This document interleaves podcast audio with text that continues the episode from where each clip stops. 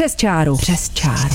Posloucháme, nesoudíme. To necháváme na vás. Nalinkujeme vám rozhovory na aktuální téma s lidmi, kteří se nebojí výjít mimo vyznačené zóny. Přes čáru. Každé pondělí v podvečer na rádiu Wave. Ahoj, tady je Dalibor, dneska se budeme bavit o trávě. Legalizace marihuany totiž postupuje ve Spojených státech amerických mílovými kroky. Od začátku tohoto roku je konopí legální užívat i pro rekreační účely v dalším americkém státě, a to Kalifornii. K podobnému kroku se teď odhodlává stát New York. S tím, jak se z legálního konopí stává v Americe velký biznis, vynořují se i hlasy varující před negativními vlivy legalizace. O tom, jaké by to třeba mohly být, si popovídáme v dnešním přes čáru. Přes čáru. Přes čáru. Pozvání do pořadu přijali eh, Viktor Mravčík, vedoucí Národního monitorovacího centra pro drogy a závislosti. Dobrý den. Dobrý den. Eh, další ve studiu je Tomáš Zábranský, adiktolog. Dobrý den. Dobrý den. A přišel také Robert Veverka, předseda legalizace CZ. Dobrý den. Eh, překvapuje vás ten rapidní postup legalizace ve Spojených státech? A vlastně, když už se o tom bavíme, může mít podle vás i nějaké negativní důsledky, pane Mravčíku? Nepřekvapuje, to se čekalo, je to proces, který trvá několik let. Kalifornie je takový předěl, protože to je nejlidnatější stát. A říkalo se, že pokud legalizace projde v Kalifornii, tak se vlastně bude muset ta otázka řešit také na federální úrovni, protože zatím se bavíme o, o té úrovni států jednotlivých. Že? A negativní využívání návykových látek eh, má prostě jisté negativní dopady zdravotní, sociální, ať už se jedná o legální, nelegální látky, takže ať už to konopí teda je v nelegálním režimu nebo prostě není povoleno pro rekreační účely, má negativní dopady stejně.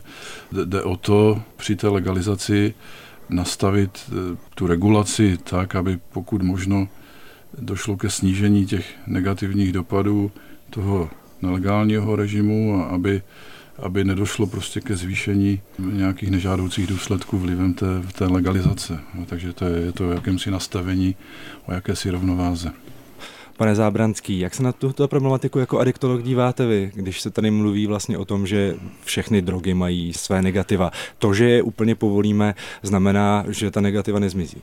Ne, ta skutečně nezmizí. Abych odpověděl na tu otázku, já se na to dívám se zájmem a se zvědavostí. Ono to tak trochu odpovídá tomu, co říkáme už 20 let třeba, že ta současná prohibiční regulace pro konopí a jiné drogy nefunguje dostatečně úspěšně a proto by bylo jako na čase se začít zabývat nějakou jinou formou regulace. A nad rámec toho, co říkal pan doktor Mravčík, já si, já si myslím, že tohle je hnáno jednak v těch několika státech Spojených států amerických, jednak v Uruguayi, ale zejména v Kanadě, což je druhý největší stát na světě a pokud tam se to stane, tak to bude, tak to bude nejenom jaksi téma pro americkou legislativu Spojených států amerických teda, ale i pro OSN, právě protože je to druhý největší stát. Nicméně to, co tady nezaznělo, přestože to podle mě představuje takový úhelný kámen rozhodování ve všech těch státech Spojených států, kde k tomu došlo referendem, k té legalizaci, je ochrana mláďat. Jo. Dneska máme prohibiční regulaci, eh, sedíme kousek nad Václavákem, tak pokud si... Čili děti a mladiství, takhle bych... No sam, samozřejmě, děti, děti, a, děti, děti a mladiství, ale já jim říkám mláďata, protože už hold spěju do středního věku, nebo přes, přes něj. Stačí se zajít podívat dolů na Václavák, aby jsme viděli, jak to nefunguje a jak to nefunguje především ve vztahu k mláďatům. Jako, a teď nejde jenom o ulice, ale i o bary, které tam jsou a bude zajímavé sledovat, jakým způsobem, já si umím představit tu regulaci na všech stupních, Hmm. A k tomu určitě ještě dojde řeč, ale kde mě to trošku drhne, je to samotné vypěstování té rostliny. Protože když to nebude zabezpečeno, a teď já nevím, nějakými dráty s elektrickým vedením, příkopem sepsy a tak dál, to všechno, co známe z Izraele, tak si umím docela dobře představit, že podobně jako dneska je bobříkem odvahy zajít si do hospody v 16, koupit si pivo a tam ho na ex vypít, takže se může stát, že bobříkem odvahy bude zajít si na legální farmu, tam si něco utrhat, jako usušit to a vyhulit to slavně jako před celou třídou. Čili na tohle zatím nemáme odpověď. Já se rád podívám, jak to bude v Kanadě, rád se podívám, jak to funguje ve Spojených státech. A máme ten luxus, že se můžeme podívat, funguje, nefunguje a pak se rozhodnout. Říká adiktolog Tomáš Zábranský. Posloucháte Radio Wave, bavíme se o marihuaně s odborníky a bavíme se o tom, jestli může mít postupná legalizace, jaká teď například probíhá ve Spojených státech amerických, i nějaká negativa. Tak já jsem se snažil si vyhledat nějaké statistiky k tomu, jestli um, měla ta legalizace ve Spojených státech nějaká negativa. A často ti odpůrci tvrdí, že třeba v americkém státu Colorado, kde už je vlastně ta marihuana legální od uh, roku 2013, tak uh, například v Coloradu prý podle těch statistik užívá marihuanu o 56% více náctiletých než je celonárodní průměr a, a v počtu kuřáků marihuany mezi vysokoškoláky je už druhé v celých Spojených státech Colorado. Pane Veverko, nemáte strach z toho, že vlastně legalizace může přispět k tomu, že daleko více mladistvých začne užívat marihuanu? Ačkoliv tedy se většinou ukazuje, že právě dospívajícímu mozku i tato droga škodí výrazně. Je zřejmé, že ve státech, kde ta legalizace proběhla, tak určitě bude v nějaký prvotní fázi třeba zájem o to konopí mezi těmi mladistvými nebo mladistvými to konopí je potřeba zrovna tam v těch státech, kde je regulováno, tak eh, člověku musí být více než 21. Já myslím, že ty eh, pravidla pro toto konopí legálně získat jsou poměrně náročná nebo mnohem složitější, než si umíme mi tady představit. V Americe se ukazují občanky, v Uruguayi se dokonce dávají otisky prstů ve státem regulovaných eh, pěstírnách a prodejnách konopí. Takže ten zájem tam určitě je. Stejně tak jako mladí, mladí lidé eh, touží a objevují eh, všechny tajemství života, tak samozřejmě se podívají potom konopí a myslím, že statisticky je prokázáno, že ten zájem věkem klesá, protože to konopí eh, není úplně látka, která by mohla každý provázet celý život. To znamená, možná tam bude na začátku nějaký nárůst a je potřeba si sledovat to dlouhodobě a vidět ty čísla v nějakém větším horizontu nebo v nějakém větším rámci. Co si o tom myslíte vy, pane Mravčíku? Je to tak, že vlastně uh, ti mladí lidé mohou zkusit tedy tu uh, drogu jako náctiletí a pak oni ztratí zájem, takže nás to vlastně nemá znepokojovat? Nejenom u konopí, ale i u ostatních problematičtějších látek je to jaksi obvyklý vzorec, jo, že prostě ti lidi z toho vyrostou. Jo.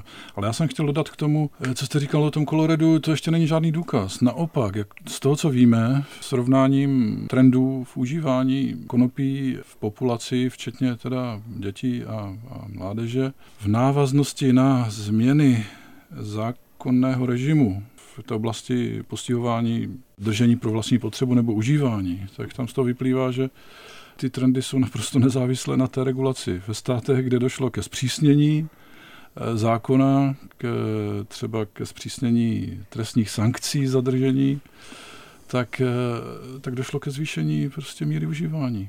A naopak ve státech, kde došlo k dekriminalizaci, což je, řekněme, eh, první stupeň na, na tom spektru, kde na tom konci je legalizace, respektive legální regulace, eh, regulace tak eh, nedošlo ke, ke zvýšení míry užívání. A tak tím příkladem je Česká republika. V roce 2010 u nás došlo k řekněme, další dekriminalizaci užívání konopí a míra užívání konopí od roku 2008, podle toho, co, co máme k dispozici, a těch studií máme několik, včetně e, studií mezi 16 letými, tak míra užívání konopí klesá nelze dát do jaksi přímé souvislosti, respektive rovnítko mezi budu legalizovat, zvýší se e, automaticky míra užívání. Příklad Holandsko taky. Tam je před... Čím si to vlastně vysvětlujete, že ta míra u nás klesá? Když jsme poprvé viděli výsledky ESPADu, to je ta studie mezi 16 letými z, z roku 2015, tak jsme nechtěli věřit vlastním očím, jakým poklesům tam, tam došlo vlastně v, v, v míře užívání tabáku, alkoholu, ale nelegálních drog, včetně konopí taky. Takže jsme to zopakovali, udělali jsme takovou validační studii rok na to a ta ty výsledky potvrdila. A těch jaksi příčin ehm, je tam, tam několik nebo možných vysvětlení. Za prvé, prostě už to není tak modní, hmm. populární mezi těmi dětmi, oni prostě mají jiné zájmy, hm, tráví svůj volný čas jinak než ta generace před nimi. Jsou na síti, což je jiný tam, problém. No, že? tam už těch závislostí možná ty eh, elektronická média už možná dominují. ale nechodí nechodí ven, nechodí ven se svými vrstevníky tolik, jako zase ty, ty děcka v těchto letech předchozích, takže těch příležitostí je méně. Možná dochází k odsouvání těch prvních zkušeností do pozdějšího věku, což je dobrý výsledek sám o sobě, to jak si posunutí těch zkušeností do pozdějšího věku, zvýšená rodičovská kontrola, dneska všichni mají mobily a tedy a tedy. Takže by sociální média a počítačové hry vytlačily marihuanu? No, to si... Do značné míry se to dá říct, alespoň v určitém věku. Do značné míry pravděpodobně. No. Já, já si tím nejsem tak úplně jist, jako že by závislost na počítačových hrách, což je samo o sobě jako poněkud kontroverzní termín, jako vytlačila jednorázovou nebo několikanásobnou zkušenost s konopím. Spíš si myslím, že tím, že je to dekriminalizováno a to až do 6 nebo 5 rostlin, teďka nevím, uh, u, u pěstování, což je spousta gramů, jako když někdo chce, určitě nárok jako pro jednoho byť intenzivního kuřáka nebo i pro dva, a tak se z toho trošku vytrácí ten, ten ekonomický komponent, jako který funguje naprosto dokonale v, v podmínkách jako přísné prohybice. Jo. A ten z nás, kdo byl někdy ve střední nebo jihovýchodní Asii, tak si pamatuje, jak přistá letadlo a kapitán říká v libovolném jazyce, pozor na to, co máte u sebe, protože tady se držení drog trestá až trestem smrti. No a pak jdete hold po Sri Lance a tam vás pronásleduje důchodce a křičí za váma trávu, hašiš, extázi a já vím, ty chceš heroin, že a vy říkáte, ne, fakt jako, fakt jako, fakt jako nechci a on jako nemá strach, že přijde o hlavu. Jo.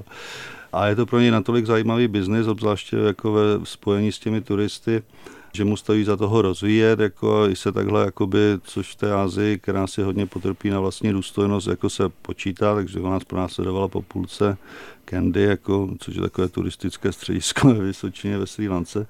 Čili jakmile se tohle jako víme a opravdu je to na, tomu jsme se věnovali poměrně dost kolegyní Biláčkou, takovém tom kamarádství založeno, jako já dám tobě, ty dáš mě, a už v tom nejsou ty koruny nebo dolary nebo kanadské dolary třeba nebo urugvajská pesa, no tak se ta dynamika jako zpomalí. Jo, protože to opravdu zůstává omezeno na ty na jednoho plus jedna nebo na nějaké větší, větší skupiny, které si to pěstují pro sebe a nikdo z nich nemá zájem to, to vydávat ven. Zatímco když vydělávají, tak ano. Abychom se tedy nebavili jenom o té Americe, tak na sklonku minulého roku svolala policie České republiky tiskovou konferenci, aby informovala o nebezpečí marihuanového koncentrátu nazvaného Fénixovy slzy. Policie údajně rozbila gang, který obchodoval s tímto přípravkem, což by vlastně měl být silnější extrakt z konopí a podle policie může být životu nebezpečný. Pane Veverko, co si o tom myslíte? Je to varování policie na místě, že může marihuanový extrakt někoho připravit o život? Jde opravdu o tak nebezpečnou věc, ty Fénixovy slzy? Tak určitě je dobrý na začátku zmínit, že historicky se neprokázala souvislost eh, mezi užíváním, nadměrným užíváním konopí nebo předávkováním konopí s přímým, eh, s přímým následkem smrti. To znamená, konopí nikdy nikoho nezabilo. To je asi první věc, kterou je dobré zmínit. Druhá já si, věc... pamatuju, já si pamatuju jeden medializovaný případ, kdy někdo měl nějaký problém se srdcem a myslím, že, myslím, že se to, tento jeho umrtí potom dávalo jako Tam se dostáváme k kontraindikacím konopí a mezi to určitě jako kardiovaskulární nemoci patří. Mm-hmm. Jdeme domluvit pana Veverku. Řekl bych, že, že není přímá souvislost prostě s úmrtím při předávkování konopím. Mm. Uh, druhá věc určitě překvapivá je, že a je to důkaz právě té prohybice že policie objevila v nějaké pěstírně nebo někde, kdo obchodoval s konopím, našla i tyhle ty výtažky. Je to důkaz o tom, že asi z největší pravděpodobností je o takový druh výrobku zájem. To znamená, nelegální nějaké organizované skupiny se snaží takový produkt vyrábět a distribuovat ho, protože je po něm poptávka to je určitě věc, na kterou je dobré se zaměřit a právě v rámci nějaké regulace efektivní by bylo zajímavé uspokojit tuhle tu potřebu eh, veřejnosti, ale samozřejmě odborně, to znamená takovýhle extrakt, který se nevyrábí tak, že jenom vypěstujete rostlinu, kterou pak následně usušíte a sušené květy konzumujete, ale dochází tam k nějaké chemické reakci, kde používáte nějaká rozpouštědla, nějakým způsobem se to filtruje, nějakým způsobem se to odpařuje, těch návodů je na internetu celá řada, tak tam samozřejmě při té výrobě neodborné například může docházet k tomu, že vyrobíte něco, co se tváří jako něco, co má léčit, co má mít nějaký efekt, ale můžou tam být například rezudia těch chemických látek, kdy pak může vlastně se stát takový finální výrobek.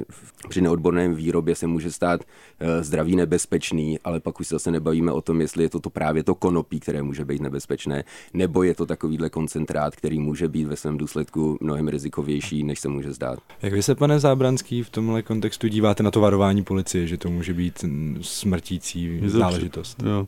No mně přijde, že policie jako se trvá v té bohulibé tradici totálního přehánění. Jo. Protože my jsme se kdysi s doktorem Ravčíkem a ještě s jedním kolegou pokusili nějak spočítat, kolik při těch hypotetických dávkách, které nejsou odvozeny od člověka, ale třeba od potkana, čímž ta, ten výpočet jako sám ztrácí na validitě. A vyšlo nám to, pokud si dobře vzpomínám, na 1,5 kg. Tady téhle té věci, která má obvykle kolem 80% THC plus nějaké procent od CBD, je celé rostliny, takže je tam spousta těch dalších látek. No a když si představím, že někdo tuhle tu jako extrémně vaskou tekutinu se snaží požít jako v množství kilo a půl, tak mi to úplně uh, nesedí. Jo? Ono je potřeba říct, že, že, že konopí je jednou z nejbezpečnějších uh, psychotropních rostlin, případně drog. Tak jak říkal pan Veverka, předávkování konopím ani výrobky z něj, které by vedlo jako ke smrti, dosud nebylo popsáno. My máme samozřejmě jako desítky a stovky případů ročně, toho, kdy ti uživatelé konopí většinou poprvé, když užijí konopí, vyhledávají pohotovostní službu, ale to je obvykle proto, že na to nejsou připravení, zazmatkují, neví, co se s nimi děje, neví, co mají znamenat ty sluchové a jiné halucinace, tak to řeknou mamince, no a maminku nenapadne nic lepšího, než zavolat v lepším případě pohotovost, v horším policii. Pane Mravčíku, jak vy se díváte na ta varování policie ohledně konopného extraktu? Riziko z návykových látek, eh, jak si můžete měřit eh, různě, nelíbí se na to dívat komplexně. Toxicita je jaksi jeden ten parametr, pak máte ale taky mutagenitu, teratogenitu, máte karcinogenitu, máte pravděpodobnost nebo riziko dalších zdravotních následků, eh, jaksi sociálních následků, máte rizika pro ostatní, nejenom pro ty uživatele. A ta toxicita je pouze jaksi jedním z těch uh, ukazatelů. A když se podíváte a řekněme objektivní. Dá se změřit. Eh, měří se i v, eh, já nevím, potravinářské toxikologii ukazatelem, který se jmenuje margin of exposure, rozpětí expozice. Jak si vzdálenost mezi účinnou dávkou, nebo řekněme biologicky účinnou dávkou a smrtnou dávkou. Hmm. Ty látky, které tu vzdálenost mají jaksi nízkou, ten interval mají velmi úzký, tak jsou velmi rizikové. To znamená, že ke smrtné dávce vám stačí třeba jen pouze několika násobek té účinné dávky, abyste se prostě předávkoval k smrti. To je třeba příklad alkoholu. Hmm. Alkohol má velmi úzké to rozpětí, je to velmi toxická látka. Podívejte se, kolik lidé pijou na různých oslavách, jo? když se pije opravdu nárazově moc. Lze říct, že stačí dvoj, troj, čtyřnásobek té užité dávky a ten daný jedinec už by to nemusel přežít. Hmm. Hm? Zvláště pokud se bavíme o dětech. U konopí je to rozpětí v řádech tisíckrát širší. To THC je z toho toxikologického hlediska velmi bezpečná látka. To rozpětí má velmi, velmi široké. Prakticky se jim téměř, pokud to není v kombinaci s ostatními látkami, vlastně nedá předávkovat. Ne v kombinaci. E, myslím e, fatálně. Jo? Mm. No, no. asi je potřeba říct, že kombinace konopí, alkohol je poměrně sama o Jasně, sobě jako, jo, jako výrazně pak, pak letálnější. Už, pak, pak, pak už se nebavíme o konopí, ale o tom vlivu alkoholu. A zvyšuje no. pravděpodobnost nějakých no, nehod, no, ať už za volantem nebo s nějakou ale, ale mechanikou. Jo, je, to, je to jeden z mála pohledů, objektivních pohledů na rizikovost eh, návykových látek nebo umamných hmm. a psychotropních látek a tady, tady to konopí vychází jako velmi, velmi bezpečná látka. Vlastně. Hmm. Říkají na závěr dnešního pořadu adiktolog Tomáš Zábranský. Děkuji, že jste přišel do studia. Já děkuji za pozvání. A Viktor Mravčík, vedoucí Národního monitorovacího centra pro drogy a závislosti, děkuji. Děkuji také. A ještě s námi byl Robert Veverka, předseda Združení legalizace CZ. Děkuji. Také děkuji, děkuji za pozvání. Od mikrofonu se s vámi loučí Dalibor Zíta, poslouchejte pořád přes čáru zase za týden.